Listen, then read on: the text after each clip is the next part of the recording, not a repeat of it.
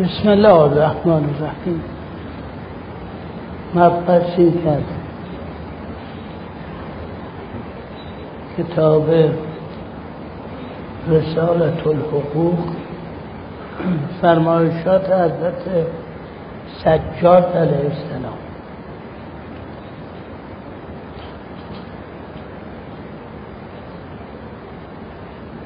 این رساله حقوق که فرمایشات حضرت سجاده متناسب با دوران امامت ایشون، برای درک برای ما شیعیان که فرمایشات همه ائمه رو رو چشمان میذاریم و میگیم کلهم نورون واحد، مقایسه فرمایشات علی علیه السلام در خطبه های نهج البلاغه می‌فرماید: اما بعد، بسم الله الرحمن الرحیم، اما بعد فإن الجهاد باب من ابواب الجنه فتحه الله لخاصة اوليائه و هو لباس التقوى و درع الله الحسنه و جنته الوسیله فمن رغبه عن البسه الله ثوب الذل و شمله البداء و دیس فی الصغار و القناع و ضرب علی قلبه بالسان الی آخر مفصل. از خطبه های مشهور حضرت علی علیه السلام می‌فرماید که بعد از بسم الله می‌فرماید ما بعد جهاد بابی است از دری است از درهای بهشت که خداوند او را برای خواص اولیا خودش باز کرد. کسی که ازش دوری کنه خداوند لباس ذلت بر او می‌پوشاند بر او می‌پوشاند و در نزد کوچک و بزرگ خفیفش میکنه. کسی اینو بخونه بعد، البته آدمی که کسی که در معنا وارد نیست، اهل معنا نیست، اهل عبارت میخواند. اینجا که حضرت سجاد برای حاکم حق به قائل شده، ممکنه اون کسی که اهل ظاهر به خیال خودش اینا رو بگه تناقض داره، ولی درکش، کسی که این فکر بکنه، درکش کوتاهه. پیامبر فرمود که در بعد از این که از یک جنگی از یک غزوه‌ای مراجعت فرمود، فرمود رجعنا من الجهاد الاصغر الى الجهاد الاکبر. از جهاد اصغر، یعنی همین جنگی که کردن، برگشتیم، حالا میریم به جهاد اکبر، جهاد بزرگتر. عرض کردن جهاد اکبر چیه؟ فرمود جهاد اکبر جهاد با نفس.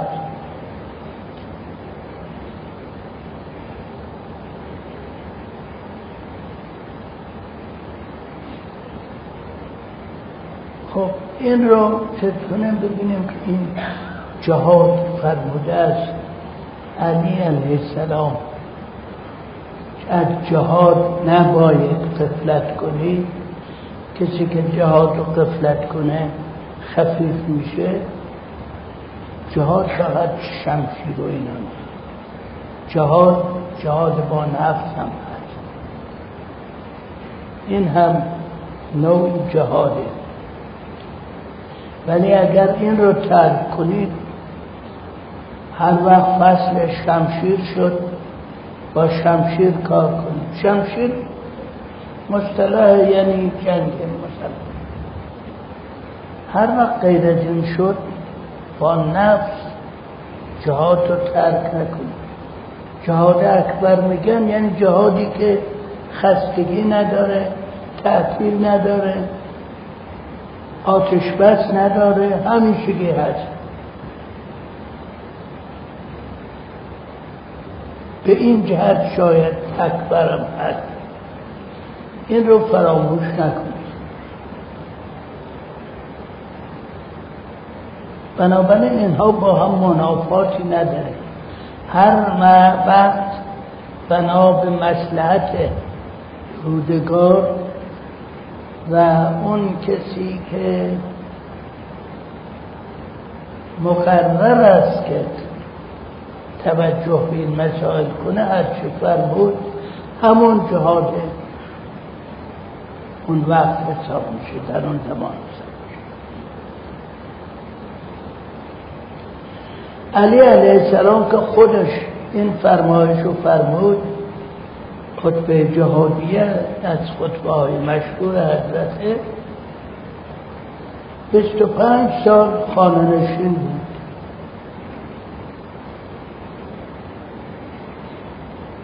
چرا؟ نه شمشیرش کند شده بود، نه زورش کم شده بود، برای اینکه تازه بعدن هم دیدیم شده. نه قدرت چیزش کم شده بود، نه. این جهادی که کرد حضرت در اون ایام به صورت جمع آوری قرآن و کمک به قرآن. بنابراین هیچ تعارضی بین اینها نیست. فقط اونهایی که تعارض میبینن یعنی تصور میکنن تعارضه، اگر اهل معنا هستن بیشتر باید دقت کنن تا درک کنن معنای واقعی. اگر نه ول کنن، همین حرفایی که میزنن، انتقاداتی که میکنن این اینا. به جهت هم بوده که در همه ائمه، هم زمان پیغمبر هم زمان ائمه، هر کسی حق نداشت از طرف خودش فرمایشات حضرت رو نقل کنه مگر فرمایشات عمومی در جمع عمومی، در خطبه هایی که فرمودن. خب مسائلی میگفتن، اون همگانی بود. خب کسی هم که اونجا بود میتونه به دیگرون بگه بله دیروز برای دوست فلان واقع شما نبودید، این فرمایشات کرده. اما فرمایشات خصوصی هر کسی نمیتوانست، حق نداشت. برای اینکه درست این مطلب درک میشه، پیغمبر فرمود یعنی بر حسب امر الهی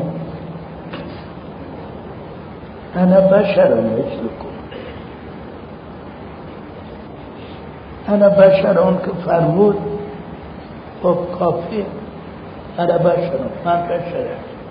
مثلکم فرمود یعنی از اون جهتی که من بشر هستم مثل شما هستم، بر شما حکومتی ندارم.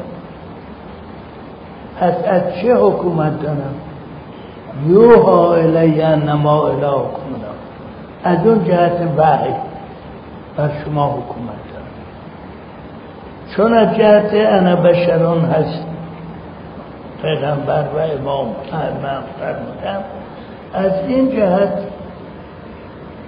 یه فرمایشاتی دارن. فرض بفرمایید تابستون گرم بیدار شدن، تشنه شدن، میگن که بعد این هوای گرم یه آب سرد میچسبه. خب این هر بشری میگه نه گناه داره نه ثواب داره نه هیچ. فرمودم حالا این نوکر نقل کنه که امام فرمودن مستحب است بعد از هوای گرم یه لیوان آب سرد بخوری. ربطی به امامت نداره. از اون قبیل اخبار هم زیاد هست، حتی در مورد این یه مطلبی بود که در تفاوت ظاهری بین فرمایشات ائمه باید در نظر بریم. در مورد دیگری از حضرت صادق مجاهده کرده. از حضرت صادق به نظرم پرسیدن ما از پدر بزرگوارتون حضرت باقر علیه السلام سوالی میکردیم، سوالاتی کردیم، جوابهایی دادیم. حالا یا ما یا دیگرون از شما همون سوال رو میکنن، جواب غیر از این میگیم، ما کدوم میگیم در نظر بگیریم؟ خب غیر از اون که به طور کل جواب چی دادم، فرمودن که اون چه پدرم فرمودن مثلا. قاعدتاً اون کسی که خودش سوال کرده از حضرت باقر جواب به او دادن، او باید اون کار رو بکنه. ولی این دلیل این نیست که دیگرون همه هم هم کار رو بکنن، مگر خود امام بفرماید. در چیز علی ابن یقطین که از بزرگان شیعیان مرد بزرگواری بود و از زمان حضرت کاظم، چون مرد دانشمند و ادیب و امیری بود، هارون الرشید رو به عنوان وزارت خودش انتخاب کرد. بارها به هارون گفتن این علوی مرید امام موسی کاظمه و چرا این آوردی؟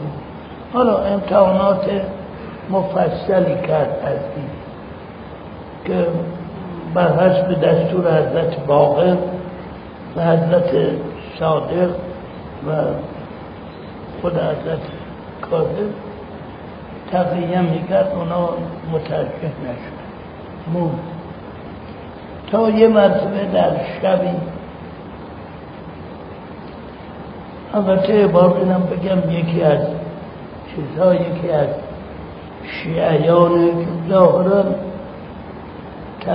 تب توحیدت بود، مثل یه واکسی مثلا کفاشی اینها کاری داشت، آمد آمده بود پیشه، شب می اومد نگرم کاری داشت، پیش علی ابن یقطین کارشو گفت و زیاد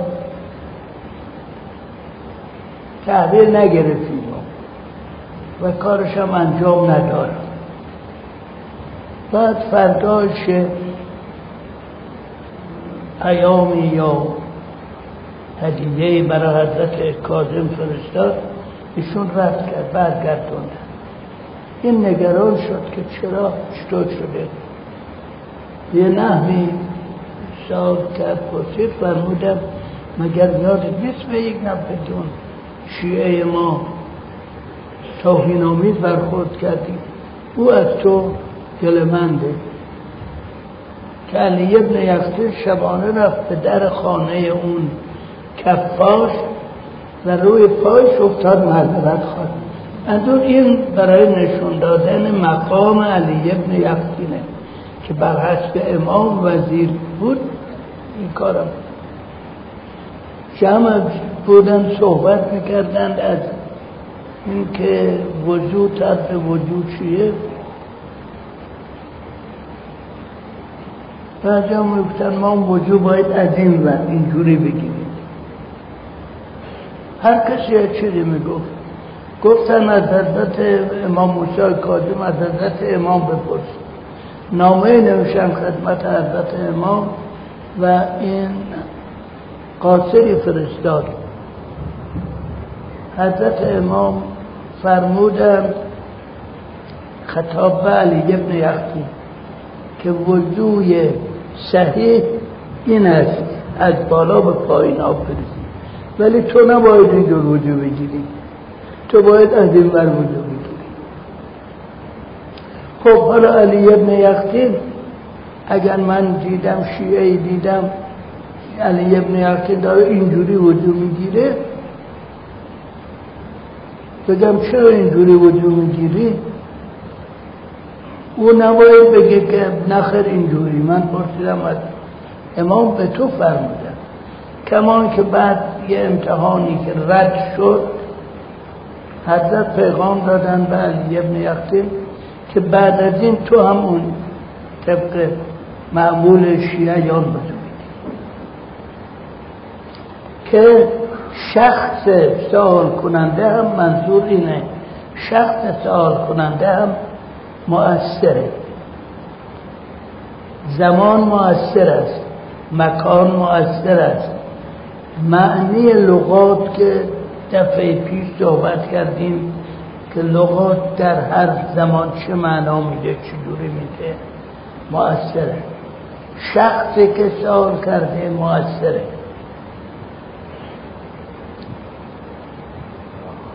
خیلی مثال میشود از این قبیل. در اینجا از حق حاکم فرمودن، در واقع حق حاکم فرمودن، گفتن خداوند طور برای او آزمایش قرار داده. آیه قرآن میفرماید در یه جایی که ولا تجعلنا فتنة للکافرین، خدایا مرا موجب آزمایش اونها قرار نده. برای که نمیدونم چه بکنم در اگر بد در بیان، هم من لطمه میبینم و هم گناهکارم. میفرمان اونجا تو رو وسیله آزمایشون قرار دادن، بنابراین سعی کن که تماس ضرب چه مثلا خشونتی نداشته باشی باشی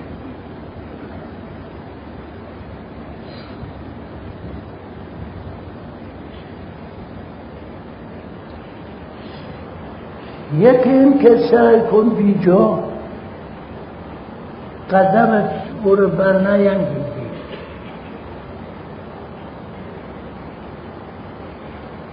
البته حق حاکم که میفرماید، یه جای دیگه علی علیه السلام و خود حضرت وظایف حاکم رو هم گفتن، نه اینکه فقط حاکم حق تا برده این چیز داره.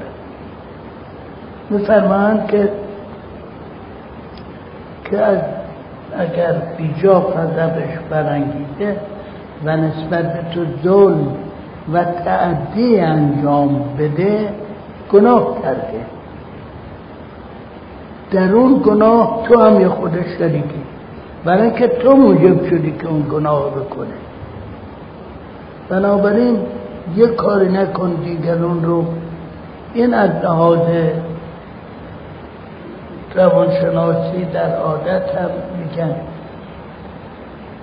باید سعی کرد که به قول مشهور رویش باز نشه، روش باز نشه ضرر شد. در اینجا باید سعی, سعی کنی که اون روش، چون در این صورت خطایی گناهی کرد یه خورده، اولا تو خودتو به تهلکه انداختی، یه چیزی از دست دادی، یا جانتو یا مالتو یا و او را هم گناهکار کردی. این غیر از وضعیتی است که فرمودن که بعد در حق حاکم بر مردم اینه که امر به معروف و نهی منکر بکنه. و حق مردم بر حاکم هم اینه. اون به جای خود هست، ولی این در دورانی است که حضرت سجاد بعد از اینکه در واقع بعد از هم مورخین محققین هم شیعیان معتقدند که بعد از قضایای کربلا در واقع اعلام الهی بود که حکومت رو خداوند مقرر نکرده که بر مجرای صحیح بنشینه. الا تا زمان یوم القیامه که البته در این ایام مؤمنین وظایفشون خیلی سنگینه، به موقع باید مجهز و مسلح برن به جنگ و به موقع آرام باشن، خودشونه کنار بکشن. در اینجا یه داستانی ذکر خیلی به اصطلاح توسلی در واقع به حجر ابن عدی میشه. حجر ابن عدی از پیروان علی علیه السلام بود، از شیعیان خالص، در کوفه بود. زیاد ابن عبیه که حاکم کوفه بود هر وقت حرف میزد، خطبه میخوند، اینها حجر و دیگر دوستانش در پایین منبر چیز میگفتن میگفتن که این حرفا چی میزنی؟ سوابقش رو به یادش می آوردن و فجایع معاویه رو. حجر بالاخره دید اینا رو نمیتونه نگه داره، دوازده نفر رو فرستاد به شام پیش معاویه که من اینا رو نمیتونم نگه خودت رد. معاویه گفت که اینها رو بکشن، منتها نگذاشت وارد شام بشن، برای که بعداً در تاریخ بگویند که معاویه نکرد، سر خود اینها رو اعدام کردن. ولی دستور معاویه ده شش فرسخیه دمشق موندن، وایستادن، معاویه گفت بمون. بعد دستور قتل اینها رو داد. حجر و پسرش عدی هر دو دستور قتل. دو تا برخورد داره حجر با میرقدمش که هر دو جالبه. میرقدمش آمد گفت که اول تو رو بکشم یا اول پسر تو؟ خب معمولا ممکنه بگه که من نکش، اما یه دقیقه هم دیرتر بده. ولی حجر نه نه چیز که خود اول پسرم هم بکش. خب ظاهرا میگم خب این خیلی جونش رو دوست داشت، گفت اول پسرم هم بکش بعد منم. میرغضب پرسید اون وقتا چه میرغضب چه هر کسی همیشه همینجور بوده، میرغضب ها میدونن که چه غلطی دارن میکنن ولی خب میکنن. میرغضب ازش پرسید چرا همچه حرفی گفتی؟ گفت برای این که پسرم تازه مسلمانه، تازه ایمانه، ایمانش به اندازه من قوی نیست، اگر ببینه من کشتی ایمانش سست میشه، ممکنه توبه کنه از کارهای خوبش و برای اینکه نجات پیدا کنه. ولی من ایمانم قویه، پسرم که چیه که همه دوستان و چیزان بیان در این راه و زجر ببینن کشته بشن، دست از ایمان برده میدارم. بعد که آمد حجر رو بکشه، به حجر گفت سرت بیاد جلو که راحت تر گردن بزنم. حجر گفت نمی کنم. گفت چرا؟ این که دیگه کاره. گفت همین که راحت تر گردنم بزنی یعنی گناهی که داری میکنی بهتر انجام بدی، چون قتل من گناهه، تو میخوای گناهی که میکنی زود و بهتر انجام بدی. من همینقدر با تو همکاری نمیکنم که گناه تو بهتر انجام بدی ولو گردن من بزنی. اینجا اینو فرمودم در واقع با فرمایش حضرت صادق که فرمود نظر پدرم رو، اینجا در واقع همین منعکس شد. حضرت سجاد این قسمت فرمودن نظر پدرشون که غیر است.